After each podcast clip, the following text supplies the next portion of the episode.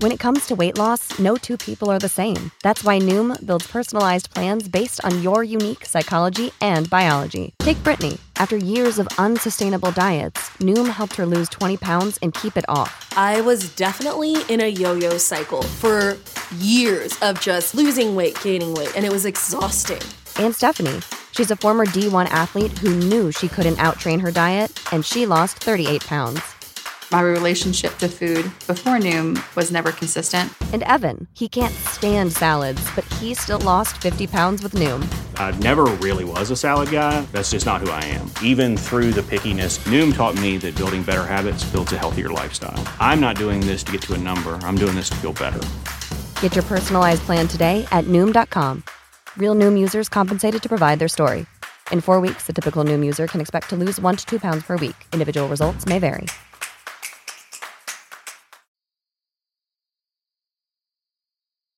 My mother, when I was knee high, You've need of clothes to cover you, and not a rag have I.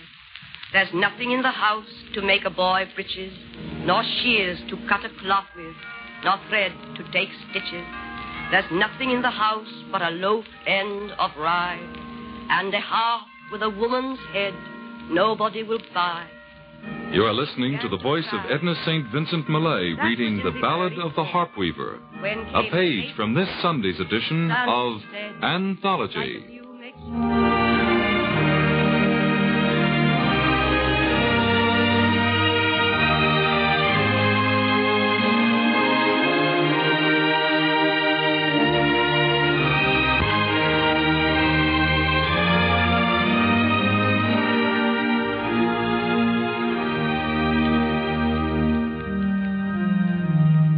This is Fleetwood, and today we're temporarily replacing our anthology theme with the familiar music that is so much a part of the spirit of the Christmas season. Each Sunday at 6:30, WRCA in cooperation with the Poetry Center of the YM and YWHA, 92nd Street and Lexington Avenue in Manhattan, brings you Anthology, a selection of readings from poets past and present and the music to accompany their poetry.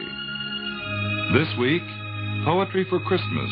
By transcription, Edna St. Vincent Millay reading her beloved Ballad of the Harp Weaver, and Dylan Thomas' delightful and tender A Child's Christmas in Wales, recorded too by the poet himself.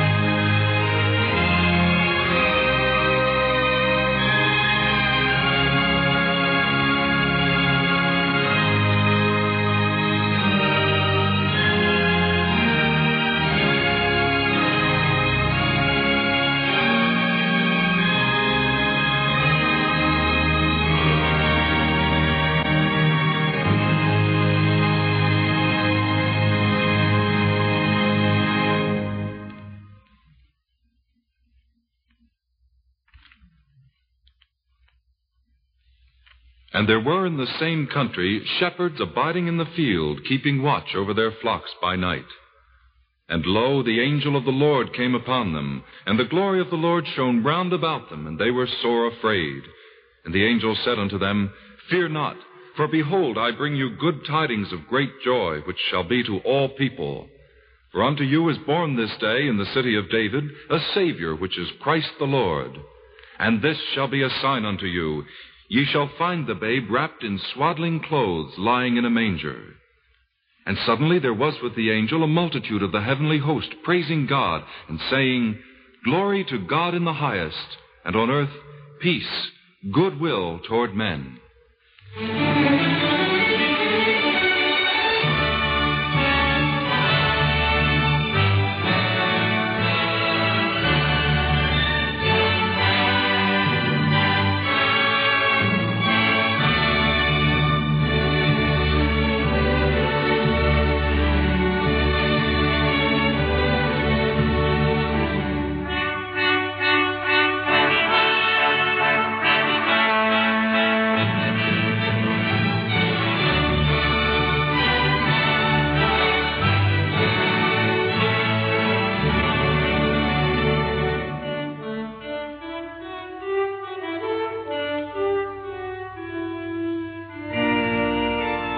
From the poetic beauty of the Gospel according to St. Luke, as told in the Holy Bible, we turn to the poetic beauty of another miracle wrought on another Christmas Eve.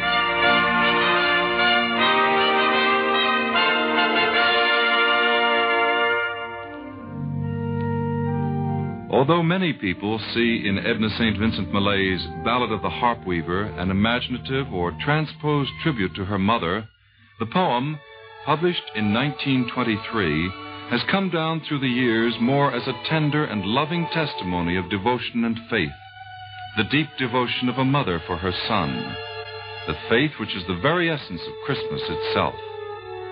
We're very happy to be able not only to bring the poem to you on our Christmas edition of Anthology, but to be able to bring it to you further enhanced by the magic of the poet's voice.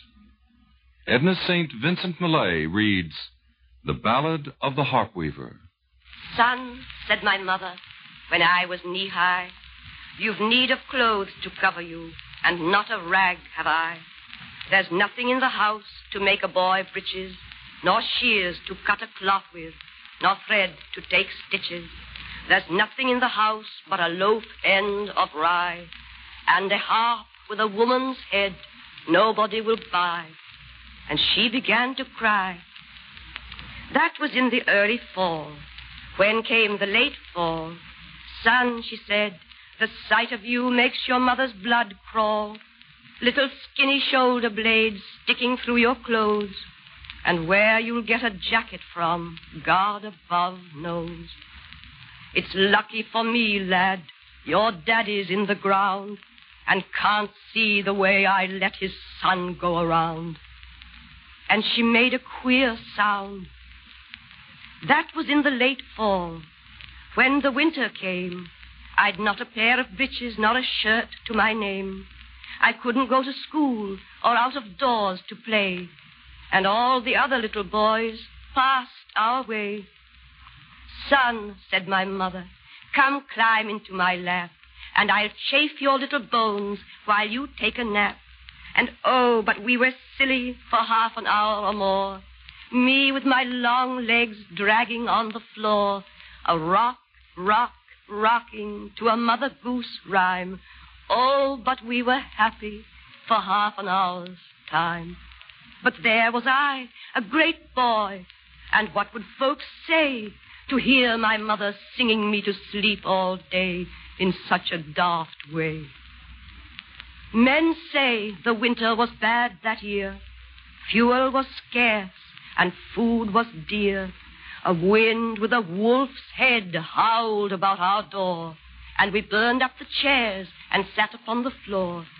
All that was left us was a chair we couldn't break, and the harp with a woman's head nobody would take for song or pity's sake. The night before Christmas, I cried with the cold.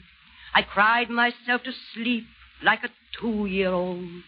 And in the deep night, I felt my mother rise and stare down upon me with love in her eyes.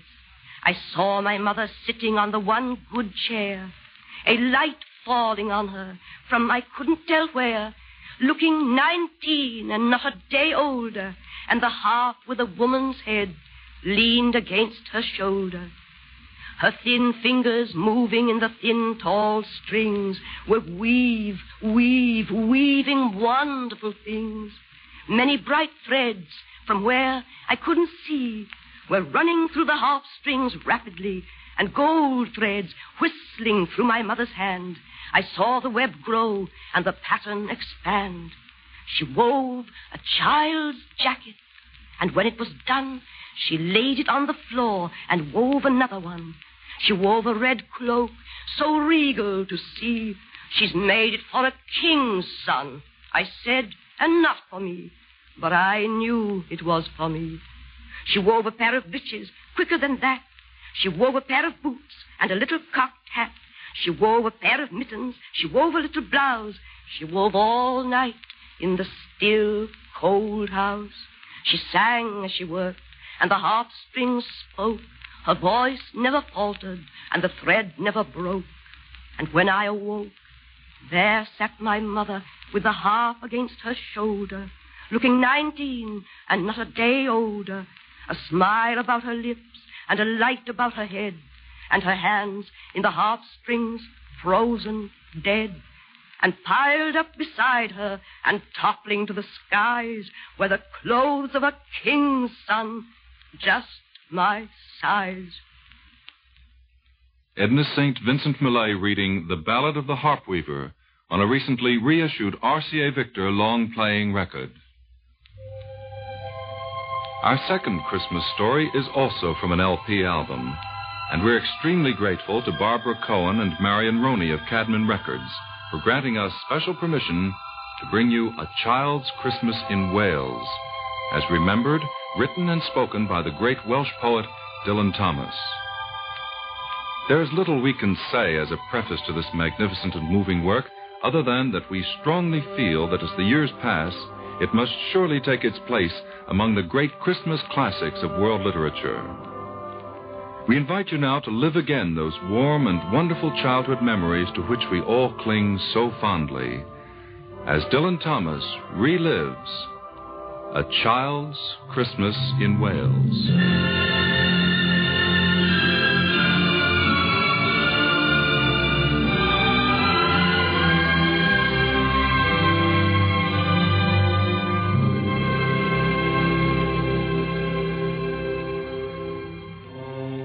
One Christmas was so much like the other in those years around the Seatown corner now, out of all sound except the distant speaking of the voices I sometimes hear a moment before sleep, that I can never remember whether it snowed for six days and six nights when I was twelve, or whether it snowed for twelve days and twelve nights when I was six.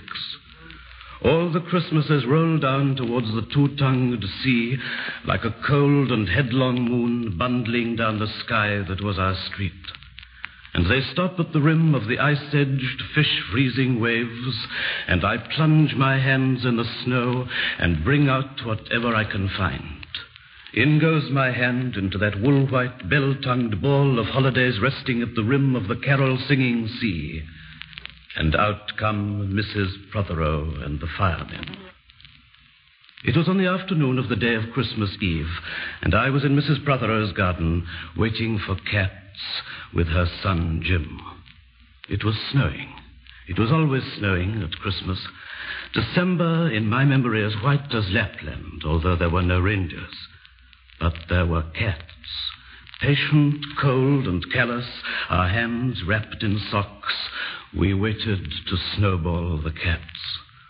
Sleek and long as jaguars and horrible whiskered, spitting and snarling, they would slide and sidle over the white back garden walls, and the lynx-eyed hunters, Jim and I, fur-capped and moccasined trappers from Hudson Bay off Mumbles Road, would hurl our deadly snowballs at the green of their eyes.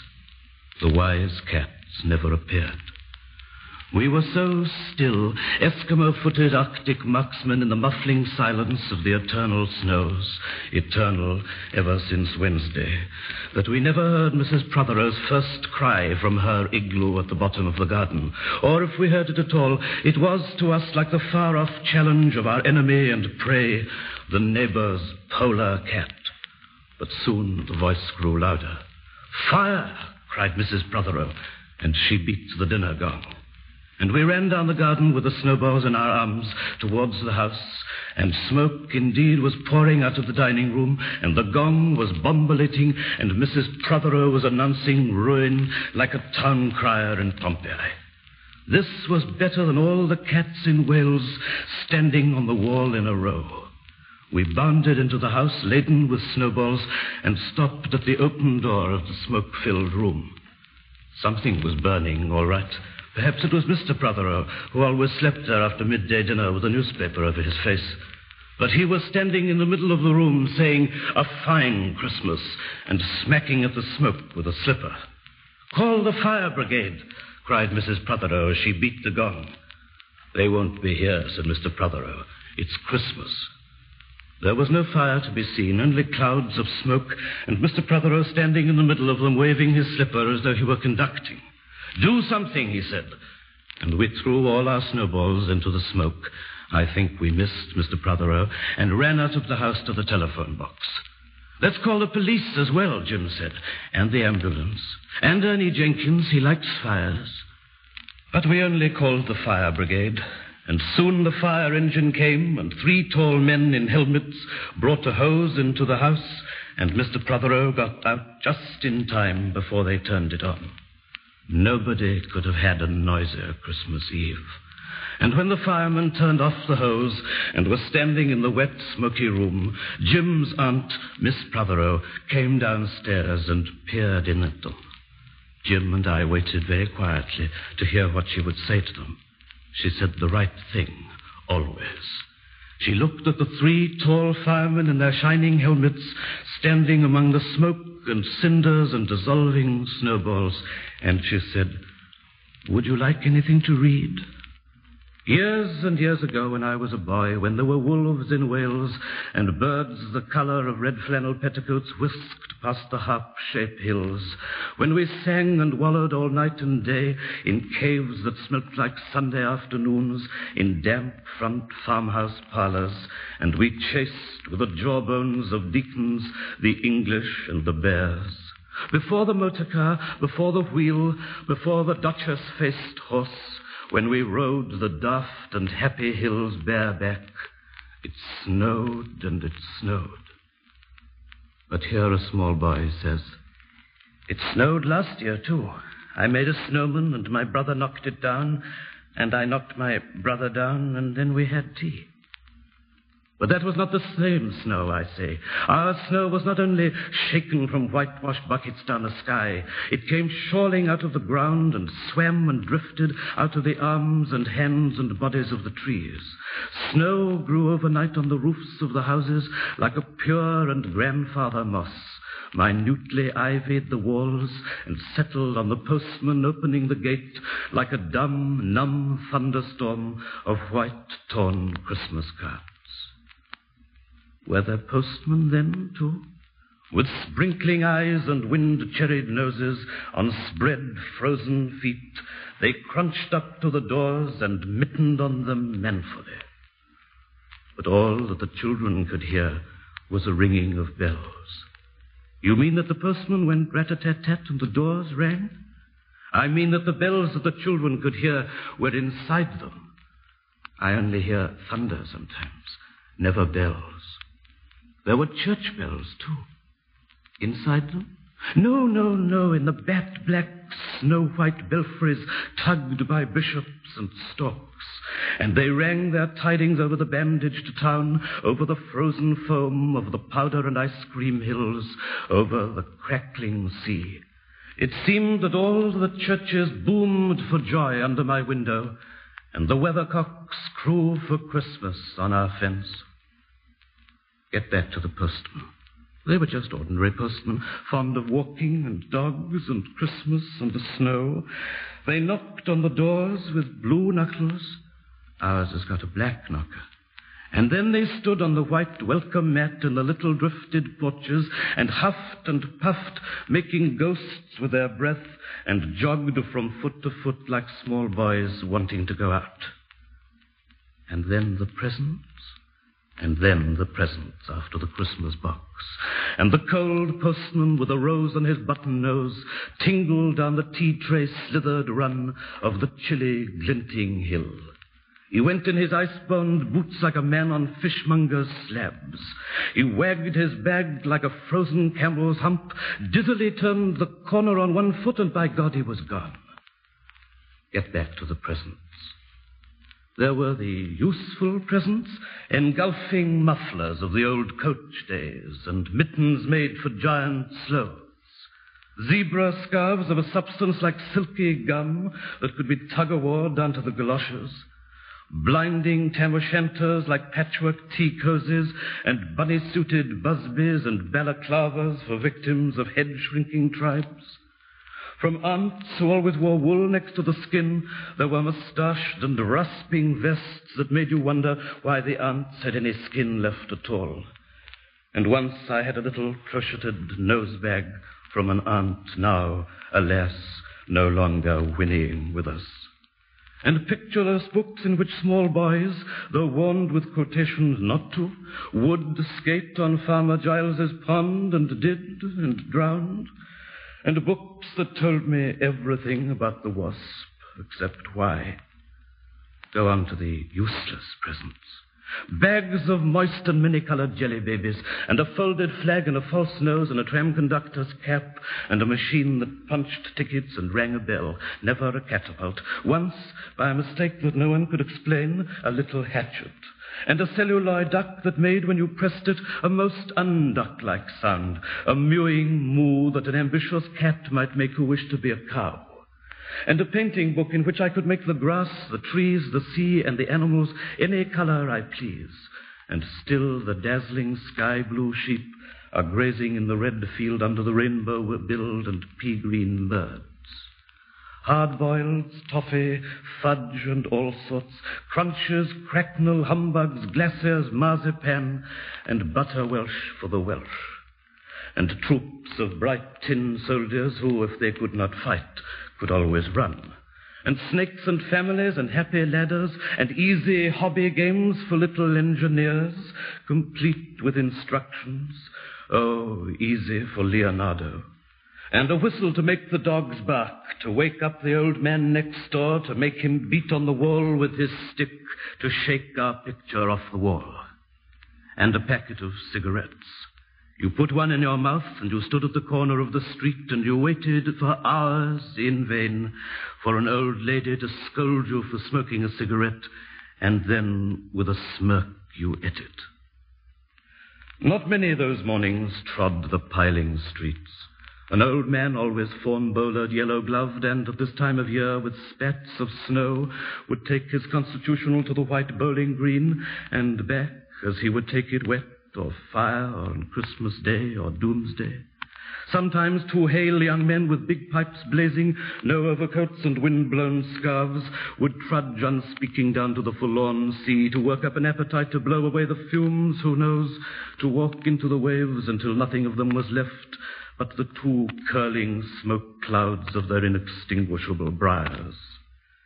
Then I would be slapdashing home, the gravy smell of the dinners of others, the bird smell, the brandy, the pudding, and mince coiling up to my nostrils, when out of a snow-clogged side lane would come a boy the spit of myself, with a pink-tipped cigarette and the violet past of a black eye, cocky as a bullfinch, leering all to himself. I hated him on sight and sound, and would be about to put my dog whistle to my lips and blow him off the face of Christmas, when suddenly he, with a violet wink, put his whistle to his lips, and blew so stridently, so high, so exquisitely loud, that gobbling faces that cheek bulged with goose would press against their tinselled windows the whole length of the white echoing street. For dinner we had turkey and blazing pudding, and after dinner the uncles sat in front of the fire, loosened all buttons, put their large, moist hands over their watch chains, groaned a little, and slept. Mothers, aunts, and sisters scuttled to and fro bearing tureens. Aunt Bessie, who had already been frightened twice by a clockwork mouse, whimpered at the sideboard and had some elderberry wine. The dog was sick. Auntie Dulcie had to have three aspirins, but Auntie Hannah, who liked port, stood in the middle of the snowbound backyard, singing like a big bosomed thrush. I would blow up balloons to see how big they would blow up to, and then when they burst, which they all did, the uncles jumped and rumbled. Or I would go out, my bright new boots squeaking into the white world onto the seaward hill to call on Jim and Dan and Jack and to pad through the still streets, leaving huge, deep footprints on the hidden pavements. Let's post Mr. Daniel a snowball through his letterbox. Let's write things in the snow. Let's write Mr. Daniel looks like a spaniel all over his lawn. Or we walked on the white shore. Can the fishes see it snowing? The silent, one clouded heavens drifted onto the sea. Now we were snowblind travelers lost on the north hills, and vast dew-lapped dogs with flasks round their necks ambled and shambled up to us, baying Excelsior. We returned home through the poor streets, wherein their few children fumbled with bare red fingers in the wheel rutted snow, and cat called after us, their voices fading away as we trudged uphill into the cries of the dock birds and the hooting of ships out in the whirling bay. And then at tea, the recovered uncles would be jolly, and the ice cake loomed in the center of the table like a marble grave. Auntie Hannah laced her tea with rum because it was only once a year. Bring out the tall tales now that we told by the fire as the gaslight bubbled like a diver. Ghosts wooed like owls in the long nights when I dared not look over my shoulder. Animals lurked in the cubbyhole under the stairs where the gas meter ticked. And I remember that we went singing carols once when there wasn't the shaving of a moon to light the flying streets. At the end of a long road was a drive that led to a large house. And we stumbled up the darkness of the drive that night, each one of us afraid, each one holding a stone in his hand in case, and all of us too brave to say a word. The wind through the trees made noises as of old and unpleasant and maybe web footed men wheezing in caves. We reached the black bulk of the house. What shall we give them? Hark the herald? No, Jack said. Good King Wenceslas, I'll count three. One, two, three, and we began to sing, our voices high and seemingly distant in the snow filtered darkness round the house that was occupied by nobody we knew. We stood close together near the dark door. Good King Wenceslas last looked out on the feast of Stephen. And then a small, dry voice, like the voice of someone who has not spoken for a long time, joined our singing. A small, dry, eggshell voice from the other side of the door. A small, dry voice through the keyhole. And when we stopped running, we were outside our house. The front room was lovely. Balloons floated under the hot water bottle gulping gas. Everything was good again and shone over the town. Perhaps it was a ghost, Jim said. Perhaps it was trolls, Dan said, who was always reading. Let's go in and see if there's any jelly left, Jack said. And we did that.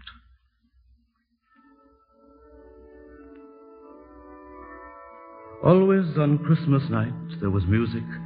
An uncle played the fiddle, a cousin sang Cherry Ripe, and another uncle sang Drake's drum. It was very warm in the little house. Auntie Hannah, who had got onto the parsnip wine, sang a song about bleeding hearts and death, and then another in which she said her heart was like a bird's nest. And then everybody laughed again. And then I went to bed. Looking through my bedroom window out into the moonlight and the unending smoke colored snow, I could see the lights in the windows of all the other houses on our hill and hear the music rising from them up the long, steadily falling night.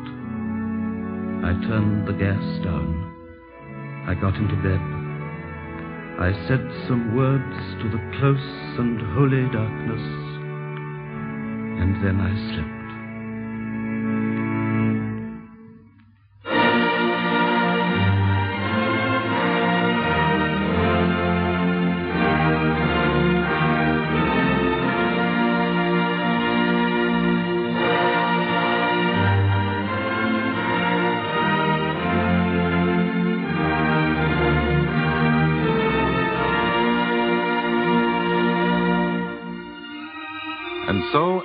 Anthology number 42. Next week, a visit from an English actress, a visit with an American poet and teacher, when our guests will be Miss Peggy Ashcroft and Dr. Johann Egglesrud, author of the Vantage Book of Poems, The Thinking Heart. Anthology comes to you transcribed in conjunction with the Poetry Center of the YM and YWHA in New York. John Malcolm Brinnin, director. On Tuesday, December 28th at the Poetry Center, Robert Lowell and Karl Shapiro. On Wednesday, December 29th, John Crowe Ransom reads from his works with commentary. Until next Sunday at this same time, this is Fleetwood speaking for the Anthology staff and wishing you a very Merry Christmas.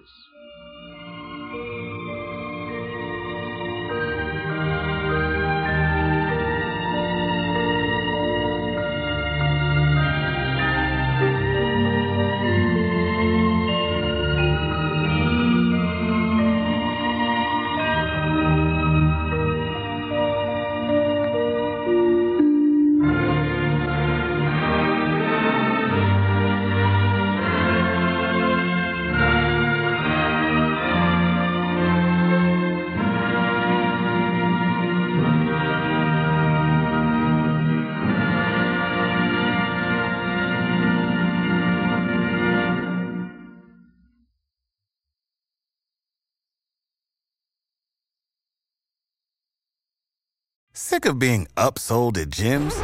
My guy, you're currently a base member? For $90 more, I can upgrade you to our Shred membership. For 130 more, you'll be a Swole member. And for just $300 more, you'll reach Sweat Platinum. At Planet Fitness, you'll get energy without the upsell. Never pushy, always free fitness training and equipment for every workout. It's fitness that fits your budget. Join Planet Fitness for just $1 down and $10 a month. Cancel anytime. Deal ends Friday, May 10th. See Home Club for details.